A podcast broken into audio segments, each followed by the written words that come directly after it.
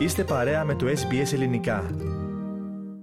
Σκηνές χάος εκτελήχθηκαν χθες στην πρωτεύουσα της Βραζιλίας, Μπραζίλια, με χιλιάδες υποστηρικτές του πρώην Προέδρου να εισβάλλουν στο Κογκρέσο και άλλα κυβερνητικά κτίρια, καταγγέλλοντας το αποτέλεσμα των προεδρικών εκλογών στη χώρα. Ο πρόεδρος της Βραζιλίας, Λουίς Ινάσιο Λούλα Ντα Σίλβα, υποσχέθηκε να εντοπίσει και να τιμωρήσει τους υποστηρικτές του πρώην δεξιού Προέδρου Ζαήλ Μπολσονάρου, που εισέβαλαν στο Κογκρέσο, το Προεδρικό Μέγαρο και το Ανώτατο Δικαστήριο της χώρας στην Βραζίλια χθες Κυριακή. Το θέαμα των χιλιάδων διαδηλωτών με κυτρινοπράσινη περιβολή που έσπηραν τον όλεθρο στην πρωτεύουσα επιστήγασε μήνες έντασης μετά τις πιο τεταμένες εκλογές της τελευταίας γενιάς.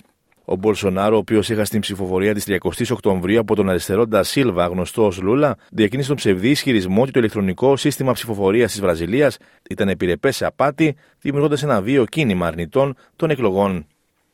Ο Λούλα, ο οποίος βρίσκεται σε επίσημο ταξίδι στην πολιτεία Σάο Πάολο, κατηγόρησε τον κύριο Μπολσονάρο για την εισβολή και παραπονέθηκε για την έλλειψη ασφάλειας στην πρωτεύουσα, λέγοντας ότι άφησε φασίστες και φανατικούς να σπίρουν τον όλεθρο. Εγώ, κυρία Τζεπροβοσέσκη, τότε θα σας ότι και φιδέρω ζήσω. Θέλω που κοντράντα. And I wanted to tell you that all the people who did that will be found and will be punished. They will see that democracy guarantees the right to freedom, freedom of communication, freedom of expression, but it also demands that people respect the institutions that were created to strengthen democracy.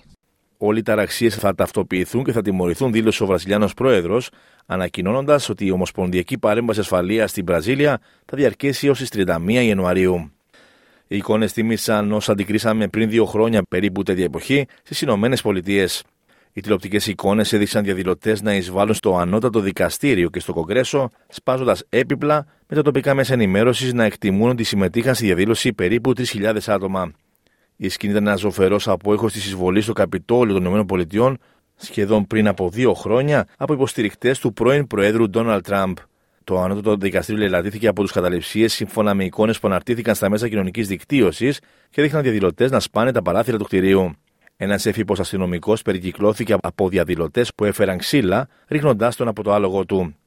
Η εισβολή αποτελεί ένα άμεσο πρόβλημα για τον Λούλα, ο οποίος ορκίστηκε μόλις την 1η Ιανουαρίου και έχει δεσμευτεί να ενώσει ένα έθνος που διχάζεται από τον εθνικιστικό λαϊκισμό του κυρίου Μπολσονάρου. Να σημειώσουμε πως ύστερα από το πέρας τεσσάρων ωρών, άνδρες των δυνάμεων ασφαλείας έθεσαν ξανά υπό τον έλεγχό τους τα εν λόγω κυβερνητικά κτίρια. Πολλές ήταν οι αντιδράσεις σε αυτές τις λυπηρές, αν μη τι άλλο, εικόνες. Ο Κλέισι Χόφμαν, πρόεδρος του κόμματος των εργαζομένων, έγραψε στο Twitter ότι οι παραβιάσεις ήταν ένα έγκλημα που ανακοινώθηκε κατά της δημοκρατίας και κατά της βούλησης των ψηφοφόρων. Ο Υπουργός Δικαιοσύνης της Βραζιλίας, Φλάβιο Ντίνο, ο οποίος ενέκρινε την ανάπτυξη της Εθνικής Δύναμης Δημόσιας Ασφάλειας, έγραψε χθες στο Twitter πως αυτή η παράλογη προσπάθεια να επιβληθεί η βούληση με τη βία δεν θα επικρατήσει.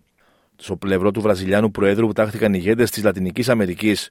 Όλη μου η αλληλεγγύη στον Λούλα και τον λαό της Βραζιλίας, έγραψε στο ίδιο μέσο ο πρόεδρος της Κολομβίας Γκουστάβο Πέντρο, ενώ ο πρόεδρος της Χιλής, Γκαμπριέλ Μπορίκ, δήλωσε ότι η κυβέρνηση του Λούλα έχει την πλήρη υποστήριξή του απέναντι σε αυτήν την άνανδρη όπως την χαρακτήρισε και έχει ιδέα επίθεση κατά της δημοκρατίας.